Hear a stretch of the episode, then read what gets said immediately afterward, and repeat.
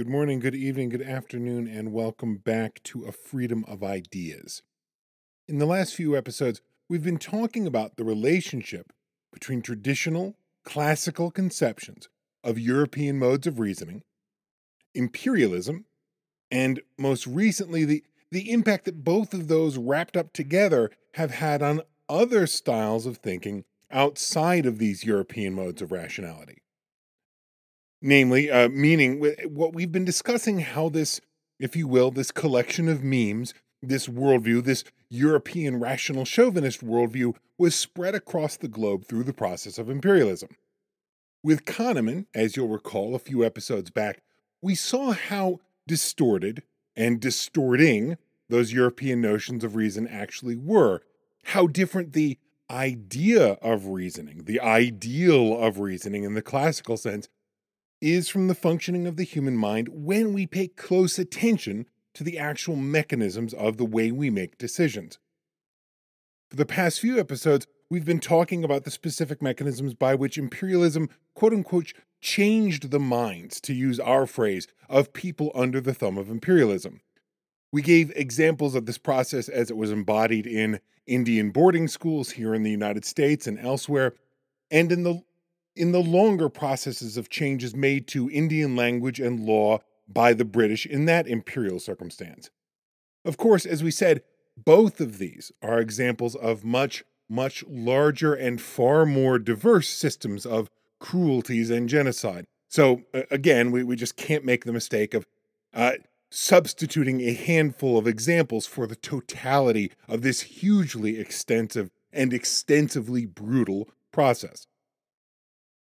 Now, today we're going to pan back just a bit and talk more generally about the nature of this process of mind changing, if you will, uh, more on the philosophical level, the general level over and above any of these particular details.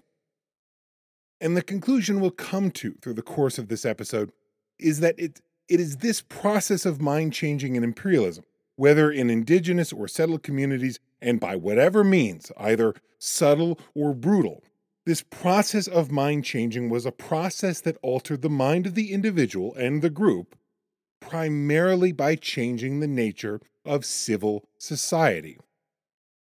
So rather than imagining imperialists going sort of door to door, person to person, we can say their efforts to change minds occurred at what we would sort of inexactly call the source, quote unquote.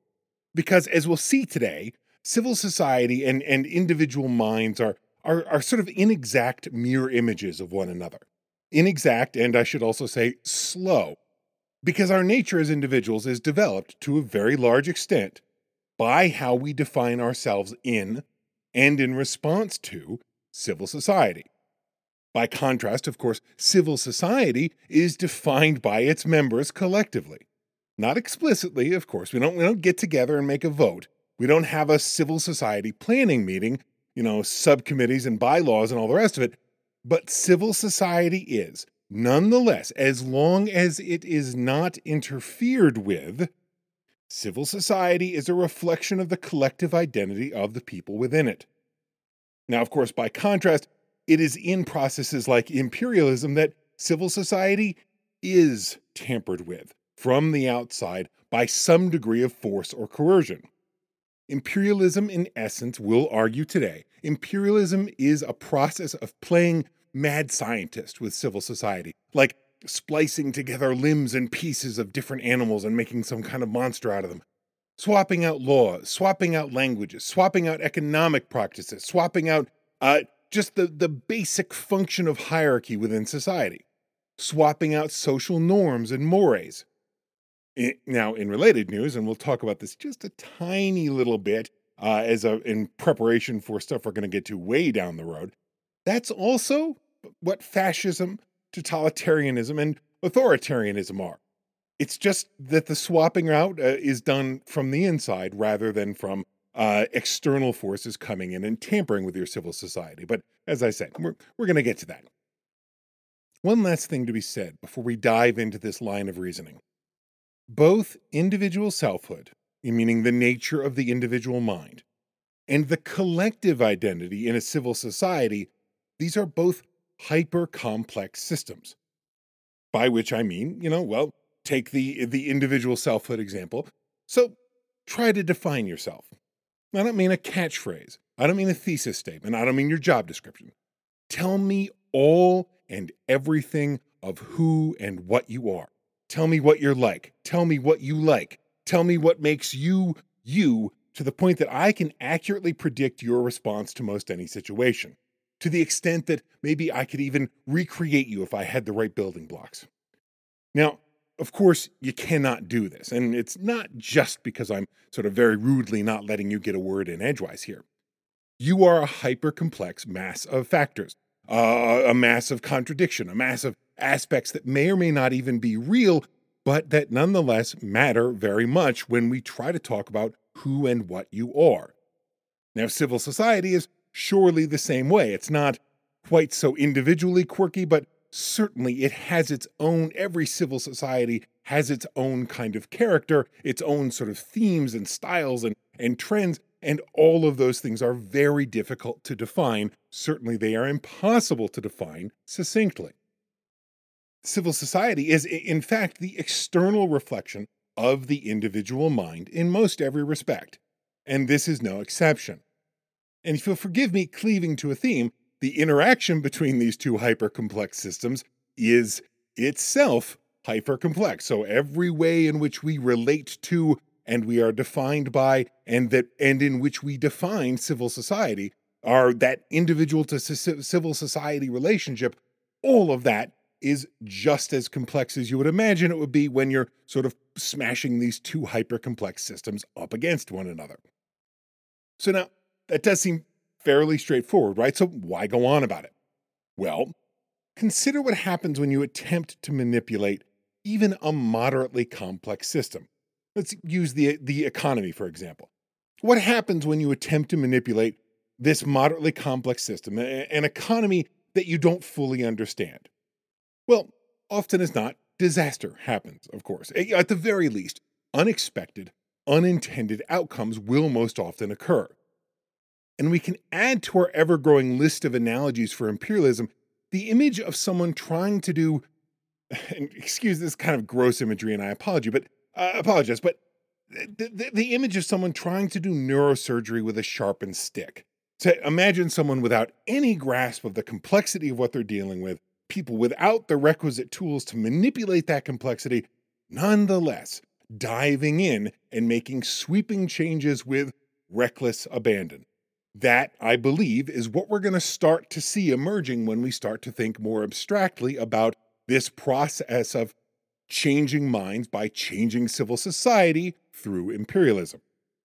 But I digress. To tell this story, let's begin, if we can, with intentions with motivations. Why, to wit, imperialists were running around the globe being imperialists, and more specifically, why they were running around the globe being imperialists who were just dead set on changing the way other people thought and lived and acted and spoke and all the rest of it. To begin by saying something that I assume must be obvious by now, there was clearly intent behind all of this process. Now, of course, there was intent behind imperialism of that. There, you can't have the slightest doubt of that. But we can also say that the process of imperialism, specifically latter stages imperialism, imperialism was consciously understood, was intended to include the process of repatterning the way people thought, the way they thought about the world and the way they thought about themselves. And this involved activities all along the spectrum from, as we've discussed, genocide to re education to uh, any number of other profound shifts in the civil society of the folks who were experiencing imperialism uh, and were living and interacting with it.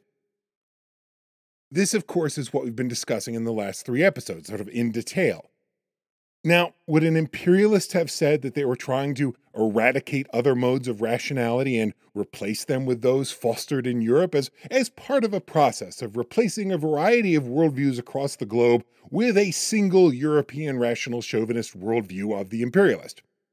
Now, you know, maybe they wouldn't use those exact words, they wouldn't have phrased it exactly that way, but most, if not all, of these folks certainly would have said that there were right and wrong, better and worse ways to live, better and worse ways to worship, better and worse ways to think, to own, to trade, and, and conduct commerce, and on and on and on and on.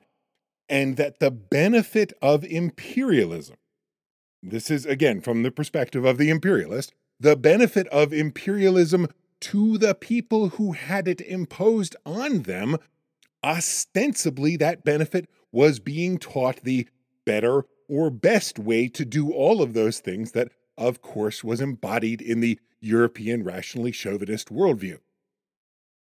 Now, related to this, I, for one, when I was learning about imperialism, this was an idea that I was taught this notion that this benefit of imperialism, that there was a benefit of imperialism sort of inherent in all this, in that it sort of enlightened the people who experience, experienced imperialism to all these new and better ways of doing things and conducting government and being enlightened and being modern and all the rest of it. Now, of course, there was always a passing nod to the horrors of imperialism, although usually they were, uh, you know, massively understated when we were learning about these things. But especially when talking about places like India, there was this sense that at least for whatever bad things had happened, well, you know, at least there were benefits to the colonized people, right? In the form of being taught new and better ways to manage their affairs. And, and we had to consider that. We had to think about that and sort of put that in the balance. And I should say, as I'm as I'm describing this as part of my educational experience, you know, I am more than old enough, but I'm not that old. So the fact that this sort of messaging was coming through my education means it's very much part of our current sort of cultural currency, if you will. Now, if we consider the reasons why folks might want a process like this to occur, meaning the motivations again of the colonizers, of the imperialists, let's take a moment here to try to imagine the perspective of a guy like Mill in all of this. Now, remember, Mill is, of course, more or less where all of this started from, right? This is why we started talking about imperialism in the midst of ostensibly talking about classical foundational uh, European philosophers and their conception of freedom. Mill's conviction that if a people was not sufficiently mature, sufficiently rational, that it was acceptable, perhaps even it was expected, that despotism should be applied to make them more mature and more rational. You put it differently, if you'll recall, Mill contended that if you encounter a people whose minds don't work in a way that conforms to our standards, to Mill's standards, uh, if they don't have the level of ostensible maturity of the European rational worldview, well, in that case, you're well within your rights to essentially forcefully change how they think. In fact, by doing so, you're doing them a favor. In fact, this is, you know, you're, you're actually doing a nice thing. This is a this is a mitzvah. This is a good act that you're committing. And, and you just maybe try not to take it personally if for some reason the people you're doing all this nice stuff for, they just don't ever seem all that grateful for some reason. Who, who knows why they wouldn't they wouldn't be happy to have you sort of come in and change the way they act and think at gunpoint, right? Now, in the interest of, you know, I don't want to say not, not fairness, because I, I think we've we as a society spend more than enough time trying our very best to be fair to uh, old white men, right? But uh, if not in fairness, uh, in the interest of perspective, let's remember what Mill and Locke and all the others in this intellectual, this European intellectual tradition saw when they looked back at their own history. They saw a Europe after the fall of Rome in political and economic disarray from course, 476 all the way up through the Middle Ages. They saw centuries of decline that were only held at bay and eventually turned around by despotic rulers. He references the enlightened despotism, if we can call it that, of Charlemagne. Now, to Mill's way of thinking, it was necessary to Europe for that European development of the capacity to be self governing to have stages of despotic government in the in its sort of that growing pains period stages of despotic government under folks like charlemagne. Now you can argue with the telling of this history right? And some people very much do say that you know the despots were just despots. They weren't actually doing anything all that beneficial to the european people. But the point is in this that mill and locke and others amongst their peers they most certainly believed this reading of history. And this is very much the traditional reading of history that, you know, is everyone from Gibbon and, and all the rest of them.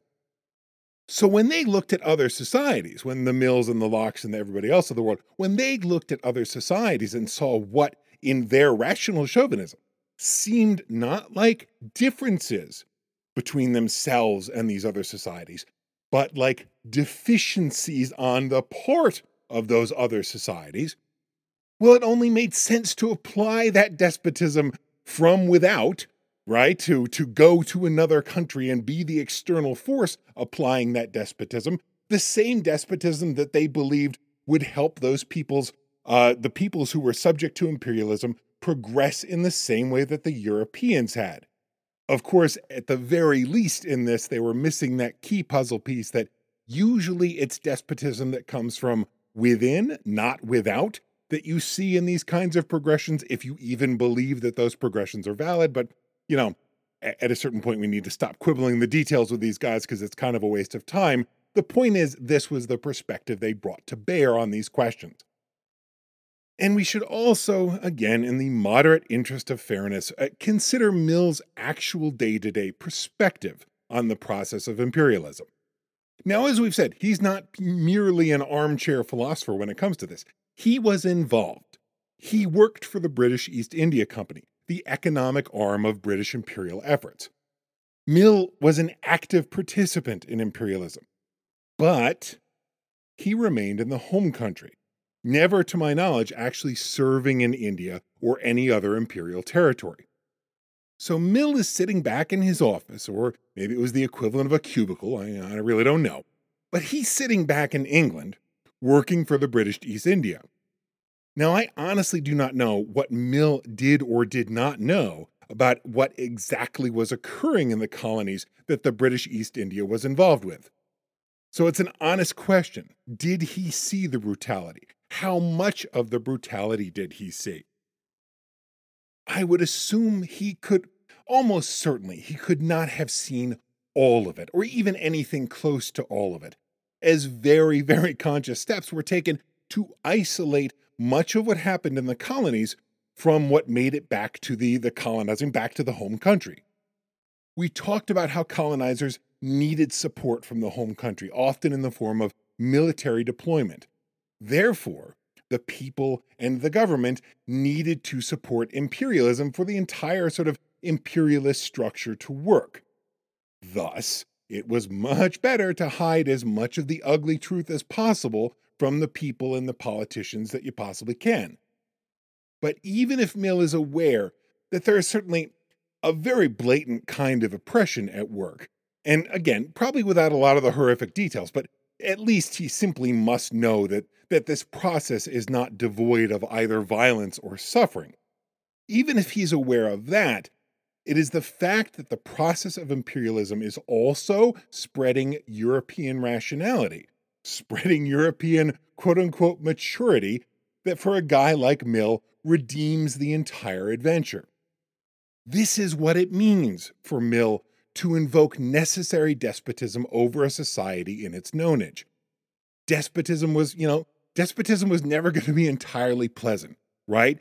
And that despotism is justified for Mill precisely because that colonization of the mind, that changing of the mind, as we've called it, was in fact not just an additional cruelty, but again, to Mill's way of thinking, this was a real benefit that was being granted to people under whom uh, people who were under imperial rule. Now, whatever pain an indigenous people might need to suffer, at least now they had the gift of European civilization and European modes of reasoning uh, gifted to them by the well intentioned despotism of the imperialists. And they had this now to, to build on to help them flourish. You know, I mean, however many of them were left alive after the process was complete, at least. But if that's Mill's sort of abstract philosophical motivation, what could be the motivation for the actual folks out there traveling the globe and enacting this sort of adventure capitalism? Why would they go to the trouble? Why would the actual people implementing imperialism go to the trouble to change minds? It's one thing for Mill to talk about necessary despotism, but it's a whole nother for the mass of people who actually have to implement imperialism to do that work, to take that time. Because, of course, I mean, not to get too far into the details here, but this is a pretty significant addition to the imperialist job description, over and above the, the standard rape and murder and pillaging and economic disenfranchisement and all the rest of it. Why not just do what people have been doing all throughout history? Why not just take the money and run? Imperialism began with a hunger for power and wealth. So why complicate that simple formula with an attempt to change the way people think at the most basic level? Why dither around with the lengthy, time consuming, and difficult task of colonizing the mind? What made it worth the time and trouble of the people implementing imperialism to do this? Again, to, to, to answer this question, we, we fundamentally need a, a kind of bottom line profit motive style justification for these folks taking all the time and effort necessary to enact this changing of the mind.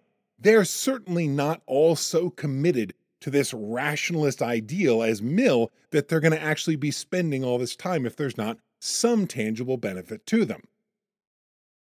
The benefit, at least one benefit to the colonizer, is standardization all of the business of society and government and commerce, all of that becomes easier if you and I fundamentally think in basically similar ways.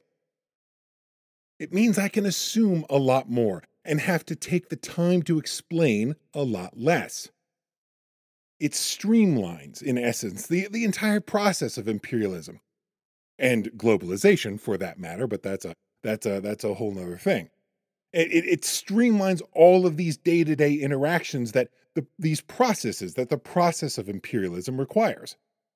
Now, I mentioned globalization, so let's think of this like economics for a minute, which, of course, that's a huge piece of imperialism, but let's think of it only in terms of these economic systems, which means that for a moment, we're going to set aside all the forcible coercion, all the violence, all the horrors of imperialism, or at least most of the horrors of imperialism. Again, just just for a minute as we consider this idea.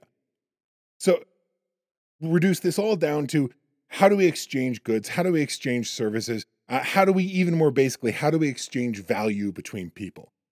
And here I'll say I'm taking a lot from Tyson Yunkaporta, who I, I know I've mentioned at various points throughout the course of this podcast. He's the host of the Other Others podcast, which is fantastic. He's the author of Sand Talk, which is also fantastic. And he is, uh, for our purposes here, he is a major and far too little cited influence and inspiration for everything that we're talking about here. But we're going to hopefully be able to, to rectify that in the in the coming episodes, but uh, I, I digress. So, if I'm an international exchanger of value, and again, we're setting aside the violence, all the rest of that stuff, even though that's somewhat hypocritical. We're just going to think about in the ab- this in the abstract of economics. Say I'm in charge of buying and selling things internationally. If I run a chain restaurant, for example, and my goal is to put that chain restaurant in every community everywhere across the globe. If that's the case, I want every community to act as similarly as possible when it comes to the way they buy things, and when it comes to the way they expect to be compensated for their time and labor. If I enter a community that uses a process of exchanging services in kind, so for example, my neighbor helps me build my barn, and rather than expect payment and without even really formally placing a monetary value on the transaction, we simply both understand that, you know, when the time comes, I'll be there to help him with his next project in, in much the same way. And if this is more than just the occasional transaction, if this is a major driver in the way that a community's economy operates, so much so that my prospective employees, uh, it, you know, going back to my perspective here as the the international entrepreneur, it, if my prospective employees don't conform to sort of nice regularized processes of working X amount of time for Y amount of pay and and exchanging burgers and fries for well defined and completely standardized sums of easily convertible currency. Well, if that's not the way it works in this new community that I'm trying to build my burger shack in, all of that creates enormous complications for me, right?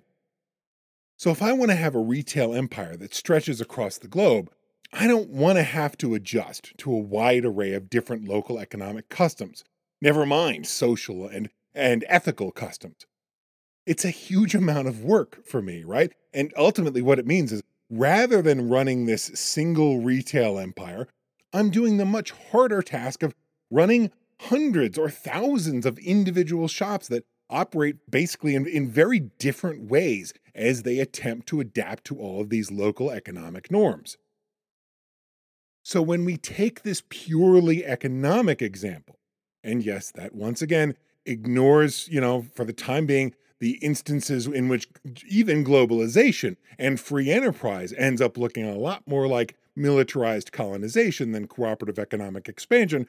But, you know, if we set that aside and take this unrealistically sterile example, we can see why it benefits any kind of, quote, global concerns, including, of course, that of the imperialist, why it benefits any kind of global concerns to want as much standardization as possible.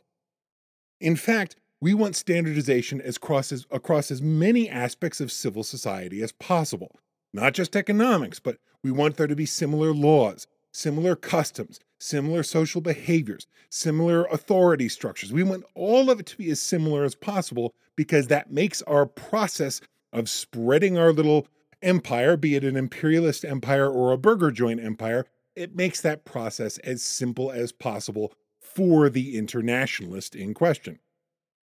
And now, if I even need to say it, when we say there's going to be standardization here, the standardization is always toward the norms and accustomed practices of the colonizer, of the imperialist, of the international uh, burger shack owner, or, or whatever else we want to say. Because, of course, the colonizer, with whatever mix of racism and rational religious and cultural chauvinism that they bring to the table, of course they are of the opinion that they know the best way to do things really that they know the best way to do everything. They know the best way to do language and law and commerce and what kind of dwellings you should use and what kind of religions you should practice and how you should think about gender roles and racial identity and so on and so on and so on. And therefore, their worldview, the worldview of the imperialist, becomes the standard by which colonized societies will operate. So, now again, the reason to be talking about any of this is to give us some sense of why it would matter in colonial and imperialist movements that European notions of reason are, you know, are going to be actively spread across the globe. So with that somewhat answered and with that in mind, I want to transition now to thinking about the interplay between the mind of the individual and the makeup of that individual's overall civil society.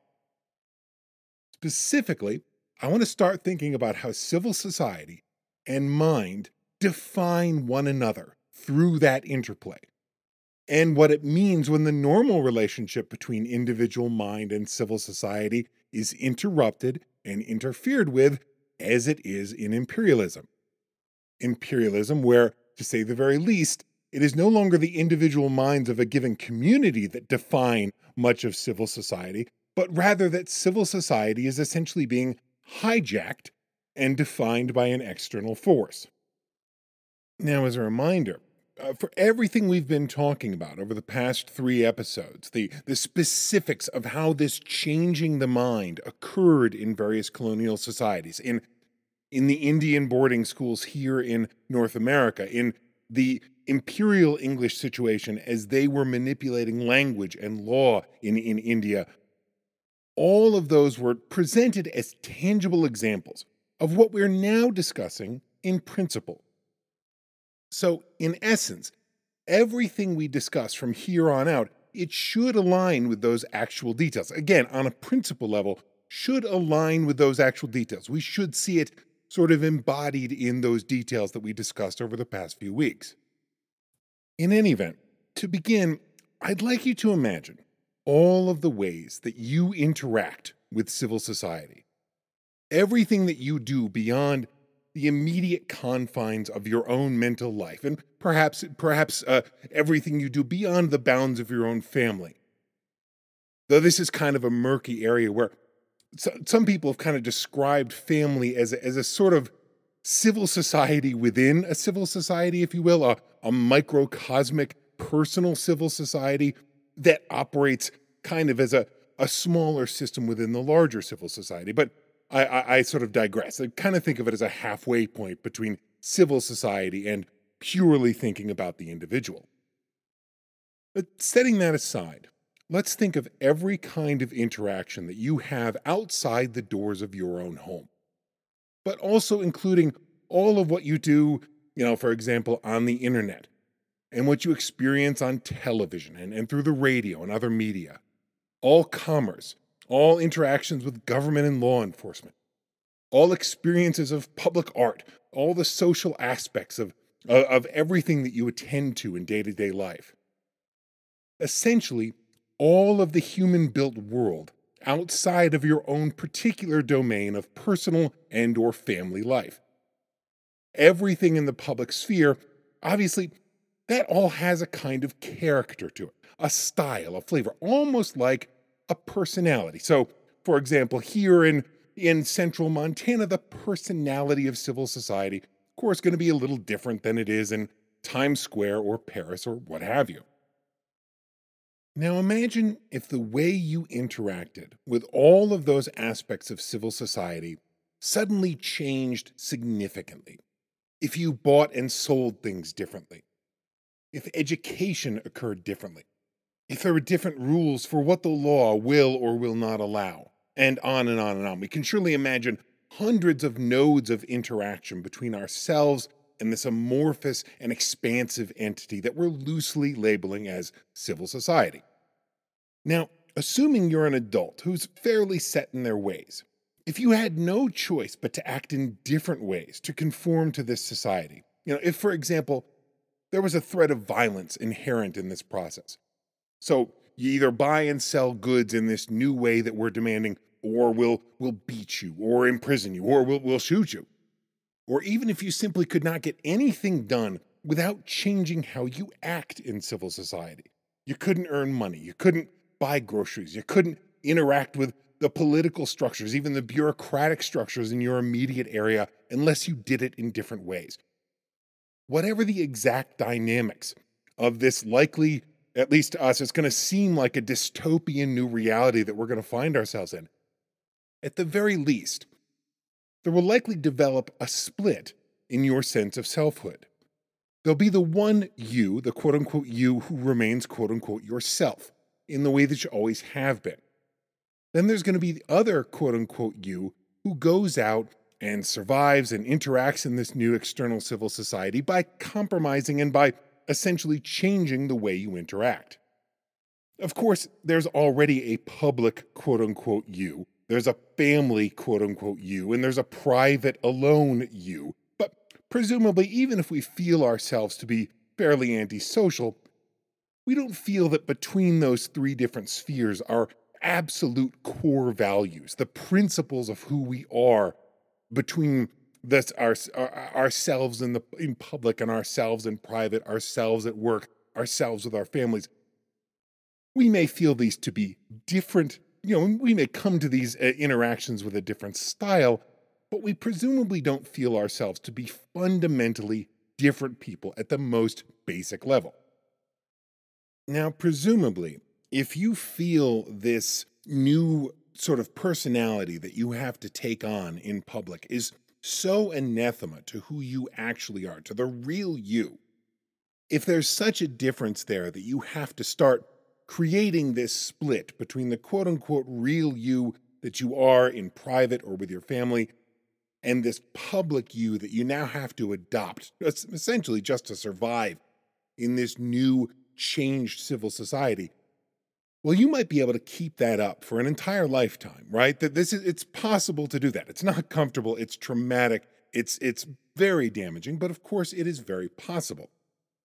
But surely no matter how fervently you resist truly accepting those changes and beginning to reshape the quote unquote real you, your actual self, and your behavior to reflect this new civil, civil society, even if you can resist making that change in yourself. What do we think is going to happen in the next generation?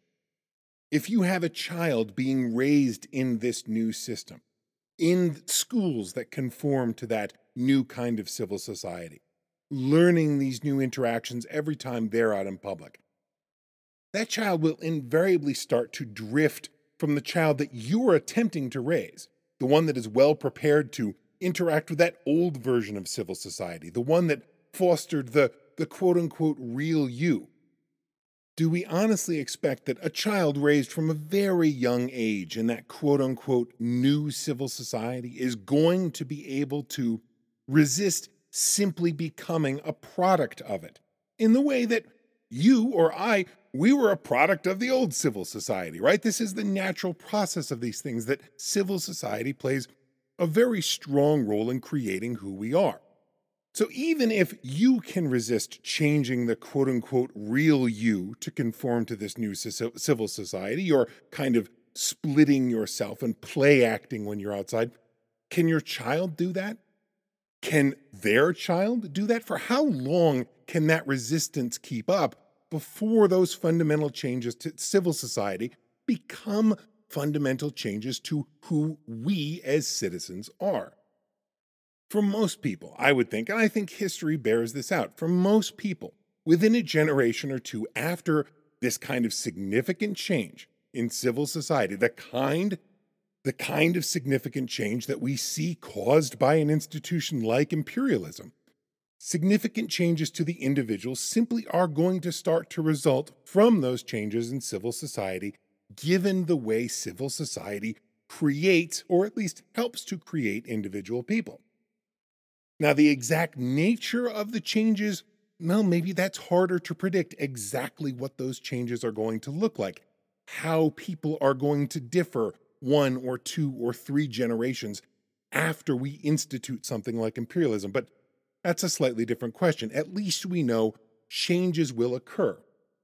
Now, my point in talking about all of this is that the relationship between civil society and our own individual selves, our own individual worldview, it's largely symbiotic, right?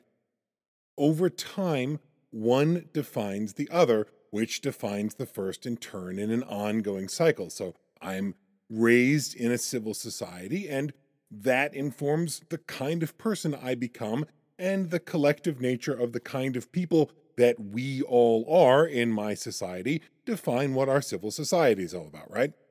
Now, of course, there's change in this process. There's good change, bad change, neutral change. But it's also typically organic change, akin to evolution and in response to factors that are natural to the system itself, not due to outside pressure and forces. So a society becomes wealthier, or it spends generations at war, or it has significant technological change. Those are all comparatively quote unquote natural means by which civil society will change, you know, likely more quickly than it would usually. And it's going to change in any event. That's the course of history, right? That's the basic nature of the fact that humanity is always shifting to some extent. When the system operates the way it should, as we've discussed, all of this happens organically. And no one particularly feels like they're being coerced by civil society. No one typically feels like there are sudden, kind of jarring changes that are occurring. Rather, individuals influence the civil society and they are influenced by it in combination with all of the other people involved in this process. But when we look at a process like imperialism, of course, we see it having the capacity to radically change civil societies in the places it, it's influencing, in the places, should I say, is the places it's inflicted upon. Imperialism changes civil society, as we've said, like a mad scientist splicing together pieces of different animals. And, and this is what we saw, right? In, in India, with the changes in uh, law and language by the English, this is what was happening in Indian boarding schools was violently, brutally people's fundamental nature that was very explicitly trying to be changed by the schools. And of course, there are countless other factors that occur in all manner of imperialism, all of which are designed to pull and prod those levers of civil society so that by changing civil society, individuals themselves, individual minds, are changed. Again, if not immediately, at the very least, inevitably, if the process sticks around for long enough, as with imperialism, it most certainly has in pretty much every place it ever took hold. So, with all of these influences operating all at once, what you have is quite genuinely a, a, genuine colonization of the mind, a real move to change the way the world is perceived and understood, and the way information is exchanged and processed. So, if civil society is the window into the individual mind that allows a process like imperialism to influence that mind, let's talk a little bit more about exactly what civil society is. At the risk of being overly glib with what is truly a very nuanced concept, many philosophers would describe civil society as, in essence, the externalization of the structures of the individual mind to create a space in which the individual mind can operate the way that fundamentally the way that it should, with freedom and using language and with structure and with you know law if we if we go that far with a degree of order with commerce perhaps with education with religion with all the rest of it. Think of it as if the lungs the, the, the lungs in our body, our, our lungs, knowing that they needed a certain kind of atmosphere in which to thrive, think of it as if lungs could sort of collaborate. So, you know, get 50 people together and all of our lungs would sort of collaborate in a certain way to create the atmosphere in which those lungs could then continue to th- survive and thrive. Now, again, I certainly understand that this is not in any way the way lungs actually work.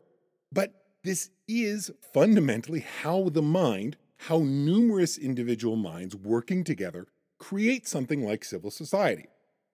The mind, fundamentally, to operate the way that it quote unquote should, and this is not to say that there is some one basic structure for how the mind should operate, obviously, but for the human mind to fundamentally capitalize on its potential, if you will, to operate the way that, again, it, it quote unquote should, it needs certain kinds of externalized structures that mirror its internal operations. It needs language. It needs social structures. It needs rules to dictate those social structures, all that kind of stuff. Again, these needn't be specific kinds, it needn't be one specific kind of language. It needn't be one specific kind of social structure. It just needs to have something like these entities in place for it to be able to thrive, particularly as it's operating in tandem with numerous other minds in a society. So, all of the pieces of mind that constitute our individual worldview, and all the ways that we interact with the world, in essence, the way we look at civil society, we will see something like the mirror image of ourselves in that civil society, the, a mirror image between the fundamental aspects of our own mind and the aspects of civil society around us. Now, with all of this, I'm very much jumping the gun. I should be waiting to talk about this until after we have a chance to talk about Hegel, but Hegel's going to be a lot if, if we even get to him anytime soon, and, and we really need to talk about this now. So forgive me kind of doing a a very glib and kind of silly crash course on the nature of civil society. Imagine a society of a thousand people. For simplicity's sake, we're going to say all these people are basically fairly similar. It's a homogeneous society with you know differences of course not a thousand people that are replicas of one another but these are a thousand people that fundamentally recognize their basic similarities their communal kinship if you will the civil society that exists for those thousand people is essentially going to be an externalization, a mere image of their collective minds, their collective standard, values, all the rest of it. In a sense, the civil society fostered by those thousand people, left to their own devices, will be an externalization of their own worldview, which will in turn serve to inculcate future generations into that worldview via education, via social interaction, via religion, via law. All of those aspects of civil society mold its members with the help of the family to be part of that civil society. And of course, that civil society will change and grow with the individuals that constitute it. But this process will, again, in most cases, be slow, organic, and to the people experiencing it, it will be barely susceptible, give or take the occasional, you know, uh, old guy on the porch saying, "Boy, kids are so different these days. You know, they have it so good. They don't know what it was like when I when I was growing up. That kind of thing." But this is more or less how this is supposed to work. That this process of change occurs organically, slowly, and in a way that we can look at it and see it has a certain cohesiveness to it, right? And more importantly, the reasons that the changes are occurring are all, all, truly endemic to the society itself. It's not due to some huge influence coming from without, it's all due to the realities of what's happening within the society itself. So, for each aspect of civil society, Again, economy, law, education, government, religion, the social sphere of the community, all those things, art. For all of these aspects, we imagine that every given individual within that civil society has a limited but still fairly diverse range of options for how they can craft their own personal identity to fit within the range of options that civil society allows. The process, again, is not going to produce a thousand of the exact same people, a thousand replicants.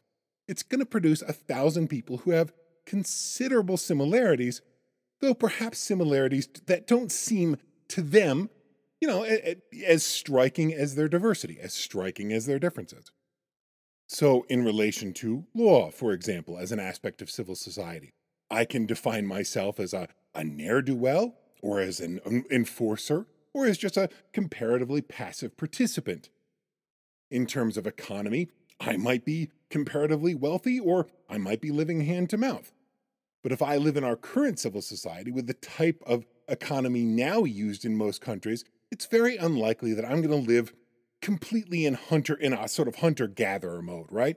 There's a wide degree of variability in terms of how we can relate to the present economy, but that idea, being a hunter gatherer in, you know, 21st century America, it's simply not one of the options that our current civil society allows for, at least in most cases. Now, sure, there are going to be outliers. It's, it's not impossible to be a hunter gatherer in 21st century America, but it's not the direction that the carrots and sticks of my upbringing and my day to day life in society are going to tend to encourage me toward, right? And even the differences are, are really variations on a certain kind of sameness. So a settler ne'er do well and a settler law abider will have a core sameness, a core similarity that they will not share with someone from an indigenous society, for example. So, with all of that, in the hopes that I've struck the right balance between being clear and, and not being tedious, you know, for the, the, the, the sort of tightrope that we're forever walking around here, with hopes that this is all clear enough, let's now imagine what would happen if we could play with this society of a thousand people as if it were a simulation. Simul society, something like that. If I had the power to turn a largely agrarian society into one that was industrialized, or if I could turn a society that viewed justice as a community matter to be handled by a collection of peers into one that largely ran through a military or a police hierarchy of set and codified laws. Or if I just took a, a community and I, I ripped out its religious practices and I replaced it with entirely different ones, or if I changed education, or if I distanced people from their own history. Imagine the impact of the individuals in our little simul society, our thousand person society here, when these massive changes start taking place. And of course, again, the effect of these changes differs drastically between the first years these changes have been implemented and the second or third generations following these changes. Growing up in this different society will tend to mold people to it. The fact that the society is the only one they've ever known versus, you know, seeing something very different, seeing that change happen in civil society in your lifetime, that's going to create very different effects in someone, right? If I'm raised within this different society, versus if I experience that change directly. So, given sufficient time, even if it only occurs after generations, the power to tamper with these elements of civil society, again, the externalized collective worldview of the community, the power to tamper with those elements of civil society is, for all intents and purposes, the power to tamper with the identity of the individuals in that community. So, as we start to wrap this up for today, we have imperialists, just as a kind of recap here, we, have imperialists changing civil society as a means of fundamentally changing worldviews, changing the minds of the people they have colonized. Now, with that kind of in place, and I think we've made our point there, let me just throw out a handful of observations that for today, we're, we're just going to kind of empty these out like puzzle pieces on the table, but which we will certainly com- be coming back to over the course of the next, you know, however many episodes.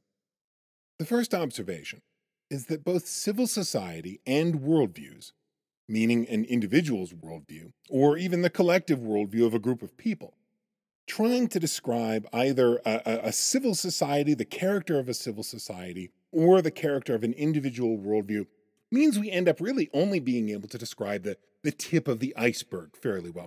So, for example, you know, we're describing aspects of a civil society or of an individual personality or worldview that are fairly explicit, fairly obvious. But even after we've done that, there remain a much, much larger group of tacit assumptions, intellectual instincts, emotions, aspects of history, many other kinds of features and factors that are practically impossible to describe with any kind of comprehensive precision.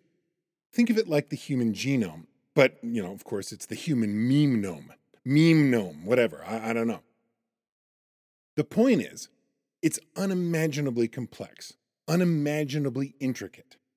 And, you know, I could certainly be wrong about this, but when we think about the human genome versus the human meme gnome, the collection of all the, the memes and, you know, elements of mind that make us who we are, I would think it's entirely possible that it's actually the meme gnome, the, the, the elements of mind that are going to be far more potentially complex than the genome. Certainly, they're going to be much harder to define with absolute precision in a way that we can really comprehensively understand them.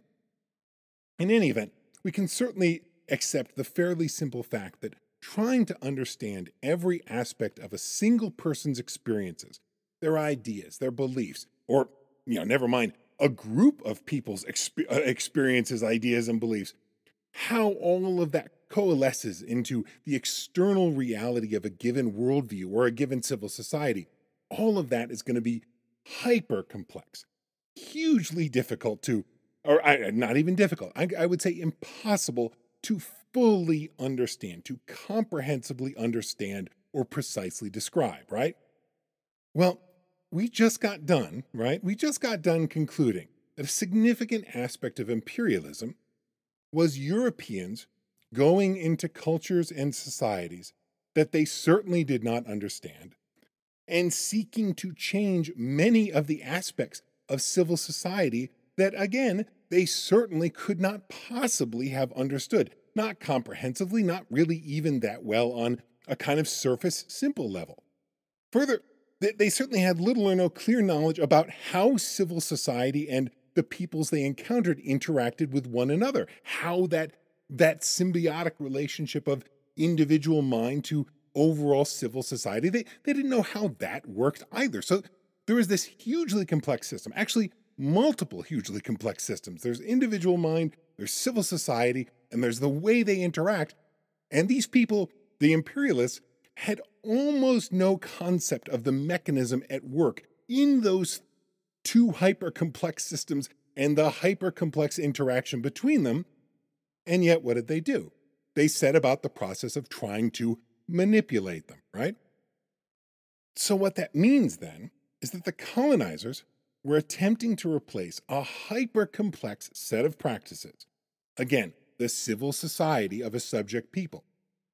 And that hyper complex system, in turn, came about due to a hyper complex interaction with individuals and peoples as a whole and their hyper complex individual and collective worldviews. They were attempting to reconfigure a hyper complex machine that they could not possibly have understood more than the smallest possible fraction of. And what were they trying to do with that hyper complex system, that hyper complex machine? They were trying to replace it with their own hyper complex machine, right? Their own civil society, their own worldview, which they also did not fully understand because, as we've said, we can't possibly fully understand these things. It's not within the human mind's capacity to fully understand these things on the level that they become manipulable, uh, susceptible of manipulation as a machine or as, as a much more simple system might be. So if we carry this analogy further to, you know, carry it to the point of absolute absurdity, because why not, right? Once we've started, why sulk at the margins, right? Imagine if you took a, a CRISPR machine, right? And you know what that is, right? That, that's the process by which we're now actually able to go in and edit a sequence of genes. So imagine if we took a, the CRISPR technology back and put it in the hands of a medieval doctor, someone who believed that depression, for example, was caused by an excess of black bile. So if you put that CRISPR technology into the hands of someone with that little insight into what they were manipulating, I think the outcomes of a medieval European doctor using CRISPR would be roughly as predictable and scientific, and probably roughly as healthy and advisable as what happens when you take a people who cannot fully un- understand their own worldview or civil society and tell them to take that civil society and use it to replace someone else's civil society, civil society that they understood far less than they understood their own, which they already did not understand well at all, in hopes of, in turn, creating major changes to their worldview. I think the process will be roughly as precise as the one that we imagine, uh, you know, taking place with our poor, hapless medieval doctor, right? And I think we can imagine from that uh, sort of silly analogy there that there are going to be all kinds of impacts, all kinds of unintended consequences that happen next in this process, right? But unfortunately for today, that's where we're going to have to leave it. Another idea that I want to throw out there and put in front of us it's uh, overly glib, but I, don't think an, an inaccurate description of how you turn your own society from one that is moderately free to one that trends towards fascism or totalitarianism or authoritarianism or however else you want to say it. And yes, I, I certainly know there are differences, but for now, let, us just think of the sort of mass of truly horrible and misguided ways to run our own society. If we want to go from a passably democratic to a mostly fascist society. What we need to do, if we want to do that, what we need to do is to start manipulating aspects of civil society in just the same way that we see the imperialists manipulating aspects of the civil society within their imperial territories.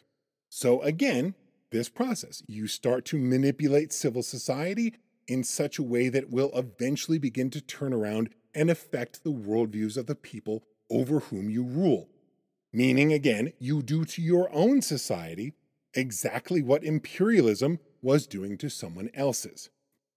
Now, again, you know, our, our little guidebook for how you want to turn a democratic, uh, a passably free country into a mostly fascist country, this is a pretty uh, glib summation of that but fundamentally it is the same mechanism at work. It just so happens that it's people within the society doing the manipulating versus people from outside the society doing the manipulating. So, again, that's a sort of massively oversimplistic summation, but it's worth noting, I think, that Hannah Arendt's trilogy on totalitarianism showed a steady progress of bad ideas evolving from anti Semitism and racism through imperialism, and finally culminating in various forms of would-be totalitarianism. Now, we don't we don't need to and actually we can't delve into that at any length right now, but suffice to say that the mechanisms at work here, the mechanisms of, of change, what imperialists were doing in occupied territories is basically the same type of activity that a would-be fascist movement would use to change their own society from the inside. It's a blunt extension of what we heard in Cone. learning lessons in imperial territories that get taken back and applied in the home country. Also, if we want to add yet another little thought into our, our uh, puzzle pieces that we're dropping out into the table here, this is as good a time as any to remind us how we started all of this inquiry way back when. If you recall, we started by thinking about how we value or devalue the rational perspective of others, other people in our own society, and what impact that had on the way we treated folks within that society.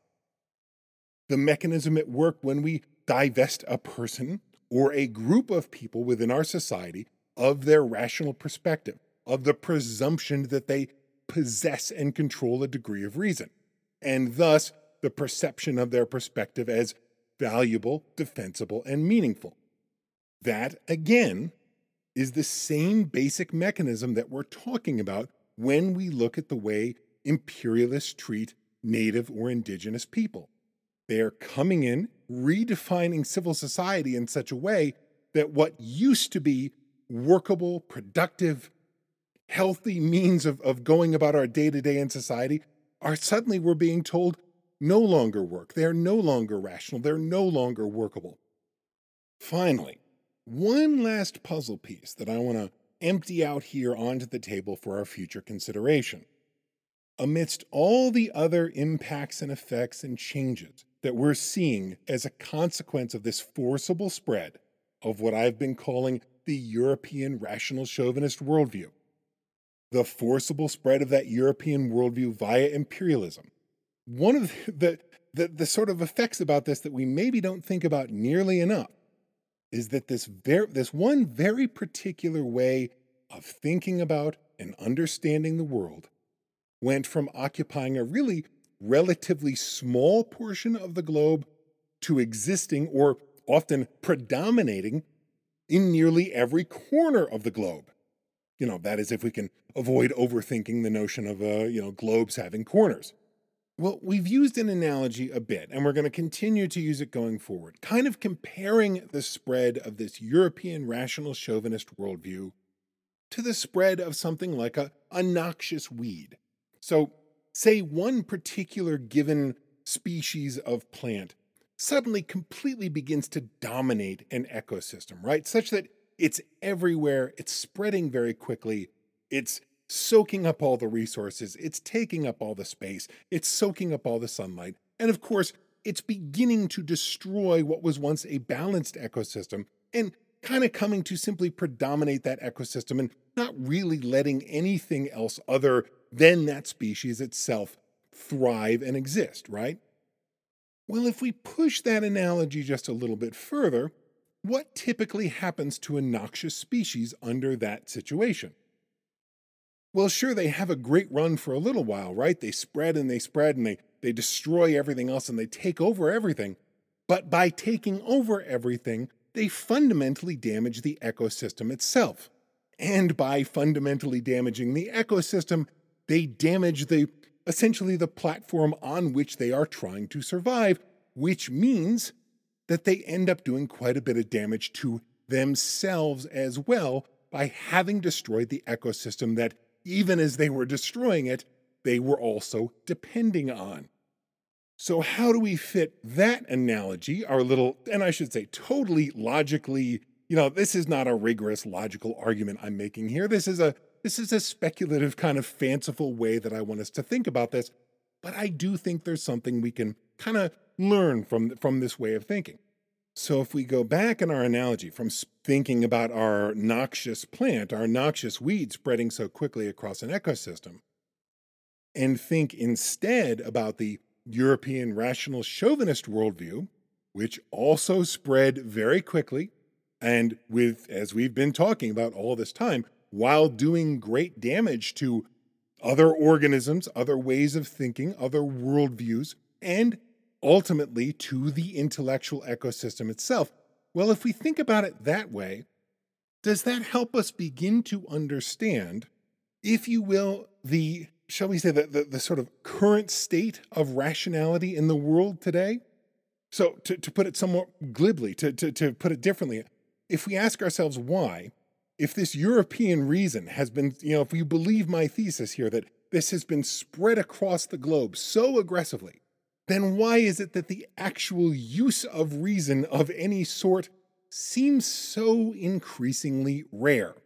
Well, maybe the damage we've done to the, if you will, the intellectual ecosystem is finally coming back to reflect damage on this particular worldview that spread so quickly, spread so noxiously, and spread with such destructiveness to so many other, quote unquote, again to use the analogy, organisms within this system.